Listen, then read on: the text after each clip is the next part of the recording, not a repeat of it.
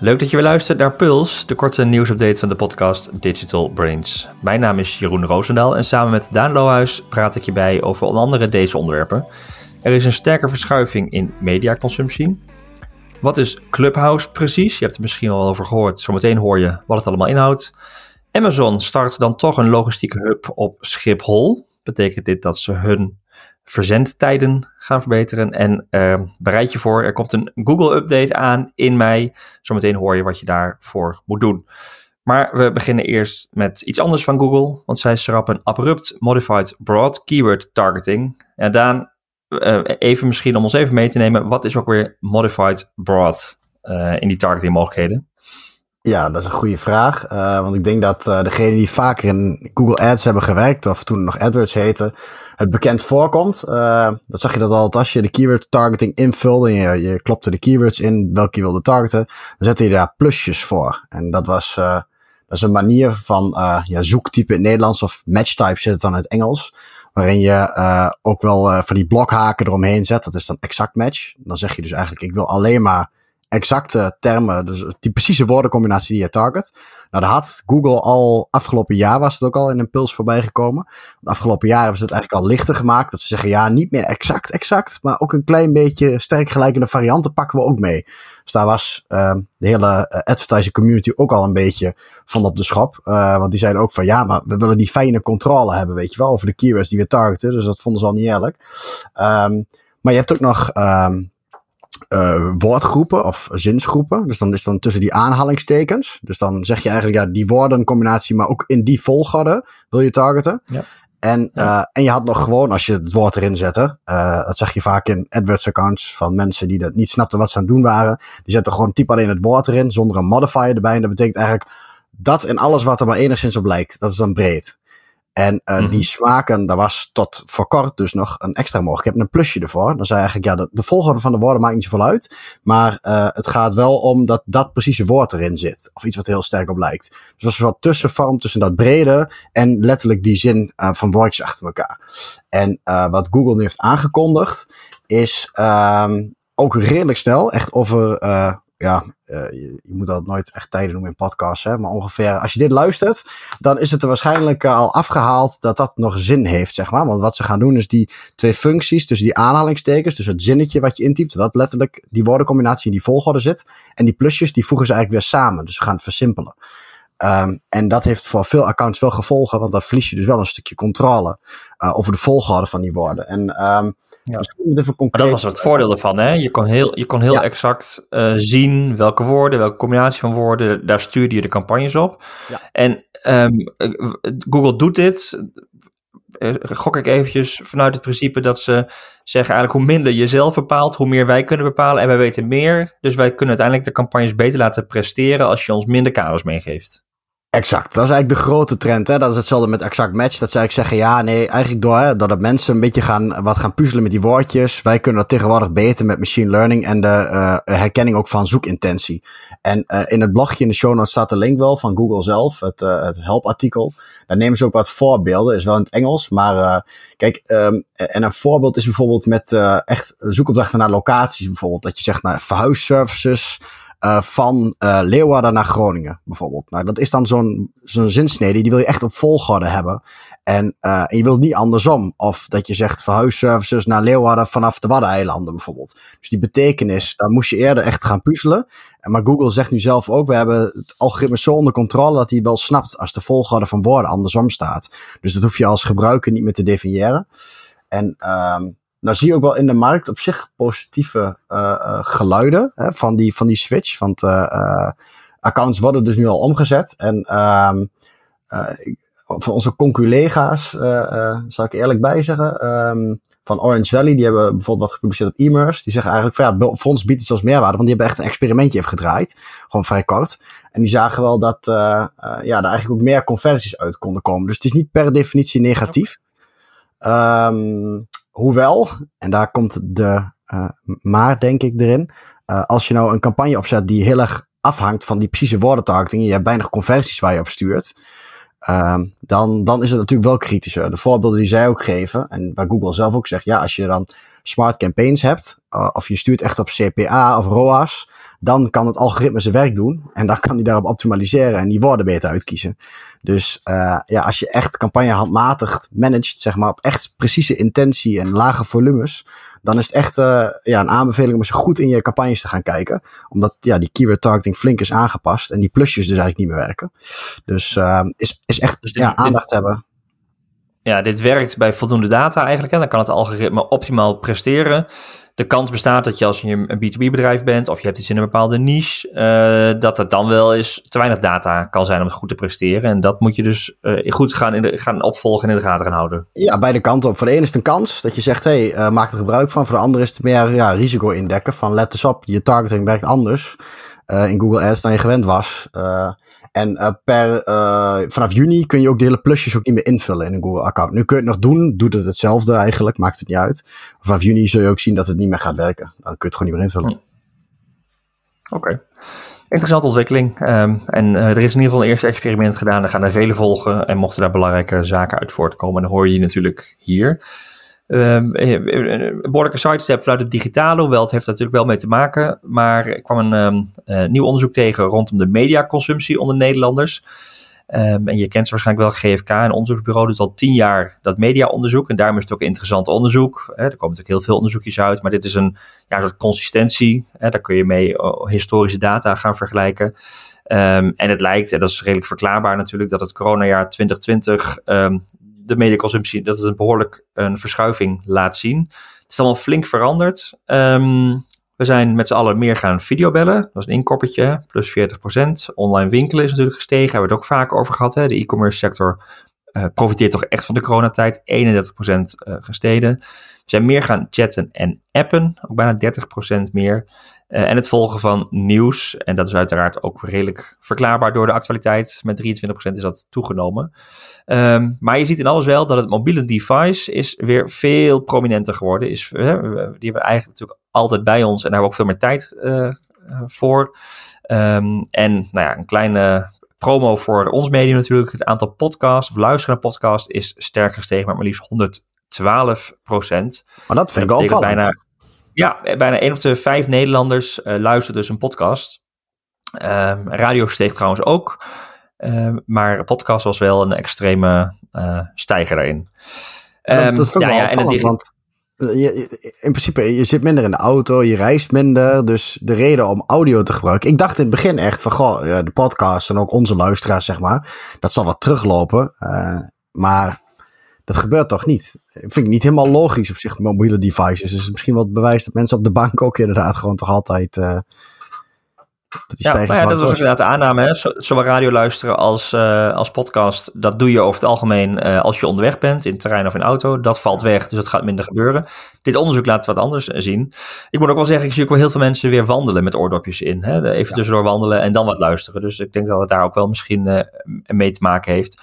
Plus het podcast aanbod is natuurlijk ook sterk gestegen, ook weer in coronatijd. Dus dat maakt het ook weer voor een groter publiek interessant, omdat het heel erg ja, er zijn steeds meer niches, of misschien zelfs soms wat minder niches en meer podcasts voor iedereen uh, die voor, voor een breder publiek interessant zijn. Ja, zeker ook Nederlandstalige uh, podcasts neemt enorm, is enorm gestegen afgelopen jaar ook op televisie en media aandacht. En ook Spotify denk ik heeft enorm meegeholpen. Dus uh, ja. Ja, maar overal, en dat is ook iets wat je hè, ook vaak misschien een beetje uh, verliest hè, als marketeer. Dat je denkt, nou, ik weet, mijn doelgroep is misschien nog altijd wat meer desktop-minded. Of het is altijd 30% van mijn verkeer is uh, mobiel op, de eh, mijn website.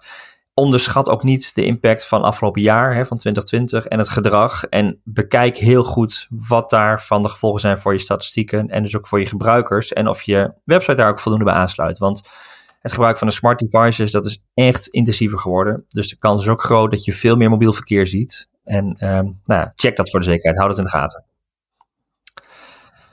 Dan, we zijn al een beetje zelf aan het experimenteren, maar er is een nieuwe social media app die misschien de uh, intensiviteit van, de, hè, van het mobiel device nog verder uh, gaat vergroten.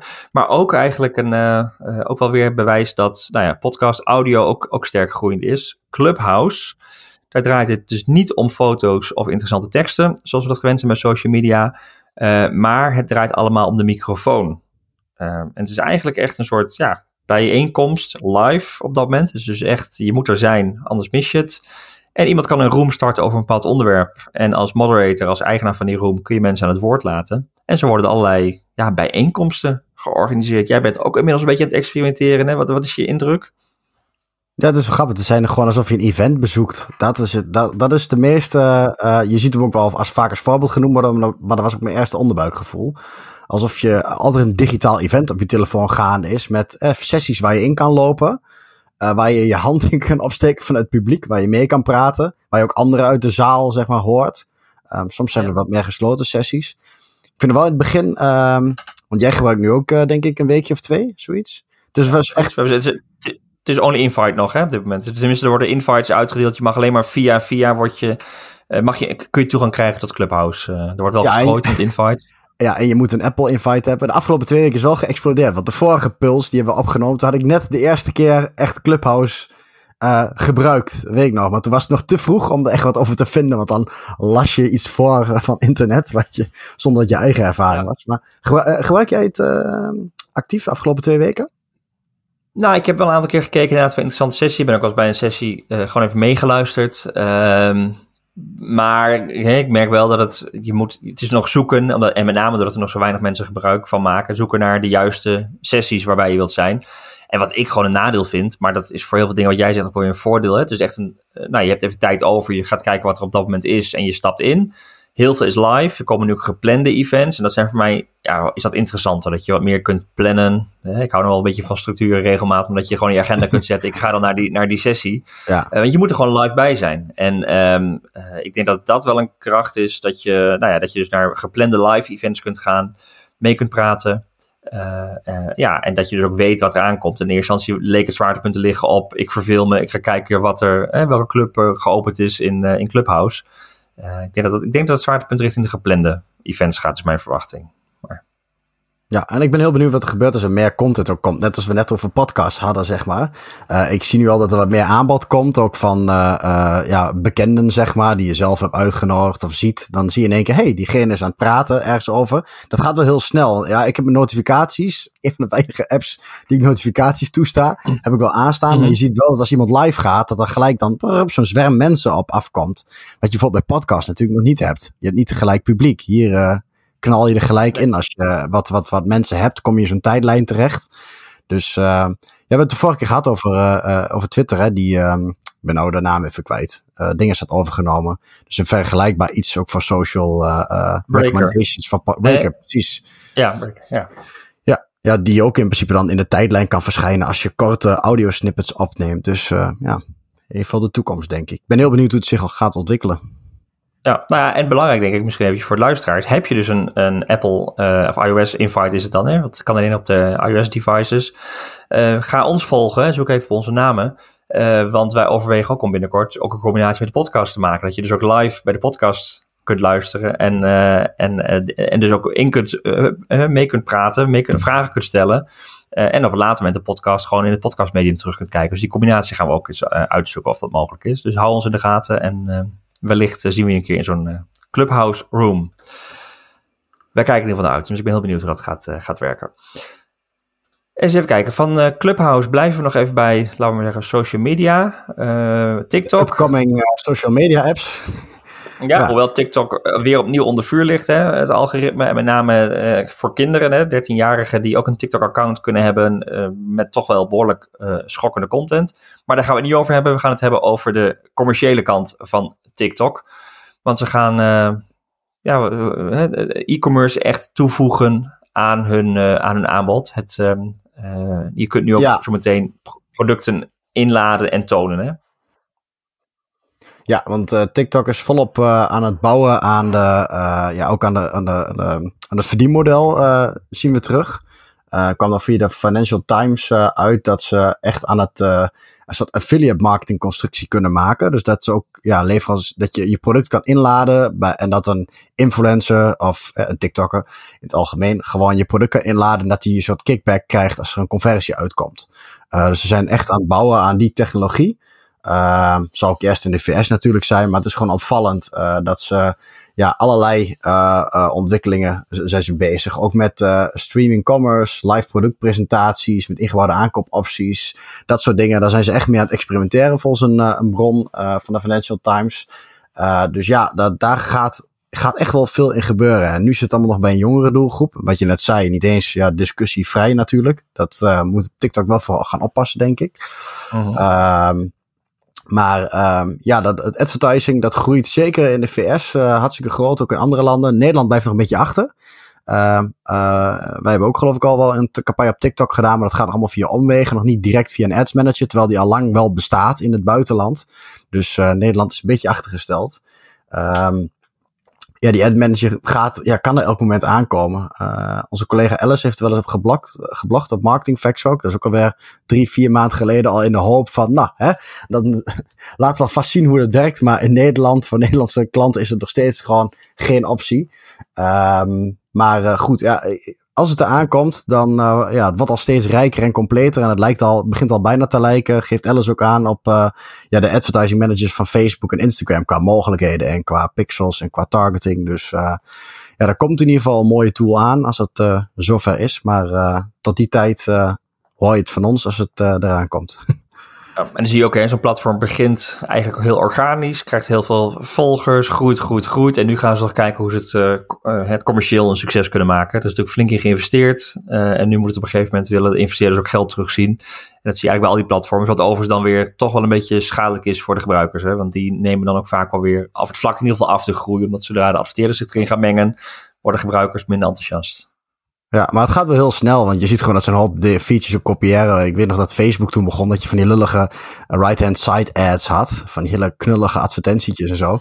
En nu ja, kopiëren ze gewoon maximaal eigenlijk de Facebook Advertising Manager en alle formats die in stories al werken. En wat wel mooi om te zien is dat ze ook echt innoveren op dat gebied. Het zijn niet alleen maar in-story ads, maar ook echt creatievere manieren, uh, zoals productplaatsingen en zo. Om, om, en, en dat, uh, daar gaan we het zo nog over hebben. Die uh, een soort live video shopping. Het zijn echt nieuwe vormen van ja, toch creatief commercieel zijn, zeg maar. En dat, dat vind ik wel leuk om te zien. Ja, maar dat is denk ik ook de grote uitdaging met de platforms. Dat moeten ze ook. Hè. Uh, blijven vernieuwen. Pinterest is daar uh, ook mee bezig. Die gaan AR nog wat prominenter maken in, in het platform. Die hebben een. want dat is natuurlijk. Je bent, het is een platform dat gericht is op oriënteren. maar daar wil je natuurlijk voor een heel groot deel ja, nog meer zien of misschien wel gaan ervaren. Hoe concreet is dit plan? Nou, uh, al heel concreet, want het staat al live, ook weer in de VS. Maar goed, hè, dat is weer even een trend. Uh, en een verlengstuk van wat ik net wel benoemde over TikTok. Uh, ja, daar hebben we het al een keer benoemd, dat ze met die AR-lenses gaan werken, à la Snapchat en Instagram natuurlijk ook. Maar Instagram is die feature wat minder populair nog. Bij Snapchat is het echt wel, hè, jij je gezicht en al die filters en die lenses. En ze zijn er echt al serieus bezig uh, met uh, lipstick was het eerder. Dat je lipstick try before you buy kon doen, zeg maar. Op, uh, met Estée Lauder en allemaal dat soort cosmetica merken. nu zijn ze dat ook met oogschaduw aan het doen. Um, en dat doen ze eigenlijk allemaal, ja, want Pinterest is sterker visueel zoeken. ik weet niet of je het zelf al eens hebt geprobeerd, ook met die, echt die lenszoekfunctie. Ja. dan kun je inderdaad iets interieur op de foto zetten en dan krijg je allerlei inspiraties met situaties en context die er ook op lijken. En ze gebruiken dat nu dus ook ja, ik, ik zie daar wel een strategische functie van, van Pinterest. Dat je dus iets op de foto kan zetten, ook jezelf. Met echt try before you buy. Dat zou het met kleding kunnen of uh, met AR. En het is gewoon gaaf om te zien dat ze die, dat na die eerste pilot met lipstick, ja, gaan ze nu door naar de oogschaduw. Maar ik zie dat wel verlengen naar uh, kleding, uh, sjaals, andere dingen die je op je lichaam kan toepassen in AR. Om gewoon te zien van ja, hoe werkt dat? En, en dat is ik zie AR een beetje doorbreken. Ik ga trouwens ook die ene serie kijken. Ik, heb Apple TV, ben ik een beetje gek mee, denk ik. Zoveel mensen hebben dat niet. Maar dan heb je die serie For All Mankind. En daar hebben ze, gaan ze nu ook een, uh, een AR-app voor uitbrengen. Als tussen de uh, seizoenen in. Dus van seizoen 1 naar seizoen 2 krijg je via AR een soort digitale projector die je op je tafel kan zetten. En die er op de wand hints geeft wat er in het volgende seizoen gaat gebeuren. En ja, dat zijn toch wel de eerste dingen dat je denkt, hm, misschien wordt dat AR nu echt een kleine doorbraak, zeg maar. Nu iedereen ook een krachtige smartphone op zak heeft, met een goede camera en echt die AR-functies en apps worden er omheen gebouwd. Dus uh, ik zie wel de toekomst uh, uh, erin. Jij wordt enthousiaster over die techniek. Ja. ook dat gaan we volgen. dan gaan we door naar Amazon, want Amazon is vaak besproken bij ons, maar nu is er nieuw nieuws. Ze gaan namelijk een logistieke hub op Schiphol openen. ze zeggen in eerste instantie wordt het een pakketsorteercentrum bij de luchthaven en ze zeggen daarmee in te spelen op een steeds grotere vraag uh, behoorlijk locatie, een pand van 8500 vierkante meter en het gaat werkgelegenheid bieden aan 200 mensen. Zo meldt Amazon zelf. En Daan zal dit dan inderdaad die toch wat meer die doorbraak voor de Nederlandse markt zijn. Dat ze sneller kunnen gaan leveren. Met name regio Amsterdam, waar ze zich op focussen. kortom, dat ze de concurrentie met de bestaande platforms meer en meer aangaan. Vooral op de bezorgtijden. Ja, ik denk het wel. Het, uh, ik moest laatst gaan denken dat, uh, dat heeft Jeff Bezos volgens mij altijd ook als een soort bijlage bij de uh, informatie naar de aandeelhouders en zo. Van wij zijn relentless, zeg maar. Dus gewoon, even een Nederlandse vertaling ervoor hebben. ik ben even het woordje kwijt. Relentless, wat is dat in het Nederlands? Ehm, ik had hem nog voor de aflevering, moest ik over nadenken in ieder geval niet te stoppen, laat ik het zo zeggen. Dat ze gewoon ja, volle bak uh, ervoor gaan. Dus hè, ook voor de markt uh, in Nederland gaan ze dus ook... Middelgeloos. Middelgeloos, precies dat woord zocht ik. Ja. Dus uh, als we ervoor gaan voor de Nederlandse markt, hè, dan gaan we er vol voor. En dan zie je dus ook dat ze echt logistiek, ja, wat jij al vaker zegt, hè, bol.com en alles is al 24 uur leveringen. Dat, uh, ja, ik denk dat het ook een vervolgstap is om ook ja, qua logistiek te verankeren in Nederland. Dus uh, is wel een flinke stap. En uh, ik zei een beetje gekscherend, kunnen ze daar lekker landen met die vliegtuigen die ze op de kop hebben getikt de vorige keer. Tijdens de coronatijd. dat ze inderdaad hun eigen vloot ook aan het bouwen zijn en zo. Dus ik denk, kijk, en, dat heeft uh, Bol.com en Coolblue nog niet, zeg maar. Dat ze ook op internationaal... Uh, ja, uh, echt die logistiek zo diep geïntegreerd hebben dat ze bij wijze van spreken een vliegtuig vanuit Azië met spulletjes uh, kunnen laten landen op Schiphol en gelijk kunnen leveren. Dus ja. Hm. Ja, en ze hebben net nieuwe vliegtuigen gekocht hè, bij Amazon. Dus, uh, ja, dat bedoel ik. ja, ja, daarom. Ze kunnen dus ja. mooi eventjes wat volume gaan maken. Precies. Ja. Hey, tot slot, we hebben een update uh, uh, in mei van Google die uit gaat komen. En er is nu een, uh, er is altijd de vraag, waar gaan ze zich op focussen? Ehm, wat gaat de impact zijn voor jouw platform? Maar Google geeft wat meer inzichten weer. Je kunt je erop voor gaan bereiden, toch? Ja, ja, eigenlijk is die Google zelf. Het is een beetje in de categorie must read, of hier waren we ook benieuwd naar. Want er was al aangekondigd dat ze zich meer gingen richten op die core web vitals. En um, -huh zeg je, wat is dat nou? Nou, dat, wat dat dus echt een, een rankingsfactor noemen ze dat ook. Maar die Core Web Vitals, die zijn wat meer dan alleen een rankingsfactor. Want dat zegt eigenlijk, ja, dat ook vanuit gebruikersbeleving heel veel. Het zijn echt standaarden van hoe bedien jij je klanten digitaal goed op het gebied van UX en responsiviteit van websites en zo. En laadtijden. En um, ik vond wel heel interessant dat uh, iemand daar uh, op Search Engine Land uh, een, een goede guide voor had geschreven. Um, van hoe bereid je daar nou ook op voor als die update in mei uitkomt, waarvan Google dus echt letterlijk zegt, wij gaan die Core Web Vitals, dat wordt echt een belangrijke rankingsfactor daarin. En um, dat zijn er drie. Uh, de largest contentful paint, krijg je van die heerlijke technische SEO-termen, de, de LCP. Dus dat is dan de, uh, de, de laadsnelheid eigenlijk. Waarin ze eigenlijk ook standaarden meegeven. Hè? Dus echt duidelijk richtlijn van ja, binnen 2,5 seconden als de eerste pagina staat uh, aan het laden is. Of uh, maximaal 4 seconden. En um, dat wil dus eigenlijk zeggen hoe snel heb je het eerste nuttig zichtbare deel in beeld van de pagina. Dus het gaat niet om de totale laadtijd van de pagina. Het gaat gewoon wanneer ziet de gebruikers wat zinnigs op waar die terechtkomt. Dus dat is een factor. Ja. En uh, de first input delay heb je nog de FID. Um, de eerste keer dat je uh, ja, kan uh, klikken en uh, wat er dan gebeurt, zeg maar. Dus echt de interactie met de pagina. En als laatste heb je nog een, een, de CLS, de Cumulative Layout Shift. Uh, dat is dan de visuele stabiliteit van dingen. Je, hoe irritant is het als je op zo'n mobiele site komt en dat je dan ergens klikt en dat vervolgens die button verspringt en dat je ergens op klikt wat je niet bedoelt. Dat zijn dus drie factoren die ze echt uh, gaan meenemen. En in die, uh, in die guide legt hij eigenlijk heel mooi uit. Wel een beetje technisch hoor. Dus als je Screaming Frog, ik weet niet of je de naam nog kent, we gebruiken het zelf ook in termen vaak. dat is bijvoorbeeld een tool die je kunt uh, verbinden ook met de PageSpeed API van Google zelf. En hij legt mooi uit hoe je dat kan doen en hoe je die drie scores eigenlijk uh, goed voor je site kan meten. Dus uh, mag je dat nou te technisch vinden, zoek lekker een specialist die mee kan helpen. En ook dan is het natuurlijk weer de kunst van hoe maak je dat vervolgens sneller. Kom je toch uiteindelijk wel bij development uit of hè, platformoptimalisatie of beter je content beheren, zodat de afbeeldingen beter zijn en ook de layout misschien wel beter is. Alleen, ja, het is een mooi een stappenplan wat vrij beknopt is om uh, erachter te komen of uh, je website of platform klaar is voor die Google update. En zeker belangrijk als je SEO dus uh, ja, belangrijk voor je is. Maar het mooie hiervan is, van deze update, het heeft ook daadwerkelijk met de gebruikservaring en de snelheid. En, en het, dit, dit zijn gewoon bekende dingen voor conversieratio optimalisatie en usability. Hoe snel je door zo'n site heen klikt, ja, hoe beter de beleving is op je platform. We weten gewoon dat het allerlei goede dingen doet met conversieratio's en, en bruikbaarheid. Dus het mes snijdt hier aan twee kanten. Ja, maar Daan, ik denk dat de meeste marketeers vooral bezig waren met, eh, als je praat over uh, SEO, vooral content, hè, teksten, keywords, uh, descriptions, dat soort zaken. dit lijkt wel een verschuiving naar dat techniek, techniek sitespeed werkte al, was al een zwaarwegende factor, maar dit wordt nu wel, de techniek wordt nog zwaarder lijkt het wel. Ja, maar eigenlijk ook wel weer beter. Want laatst nou, het was zo plat, weet je wel. Dan ging je al tellen van ja, oh, het was twee of drie seconden, weet je wel. En uh, we hebben toen afgelopen jaar, ik weet niet of het in de Puls of in de dingen hebben gehad. Maar bij AdWise was het in ieder geval een onderwerp. Toen hebben we ook echt een specialist langs gehad. Die ook echt diep over de techniek ingang, inging. Uh, dat het de meeste mensen ook soms wel wat te veel werd. Uh, maar dan was de essentie inderdaad ook van ja, slim omgaan met laadtijden. Wanneer laat je je chatbot in? Niet voordat de belangrijkste content dus is geladen van de pagina. Dus dat je echt een bewuste keuze maakt van ja, hoe verschijnen de features op je, je pagina of, of, of, of platform. In welke volgorde, zodat de gebruiker direct door kan. En uh, dat, ja, ik, ik, vind het wel een charmerende ontwikkeling dat er ook, uh, ja, die, het is, het is zelf ook bloedirritant natuurlijk als dingen traag werken. En als daar meer focus op komt en ook nog zulke duidelijke uh, richtlijnen, echt gewoon over millisecondes en seconden laadtijd spreken.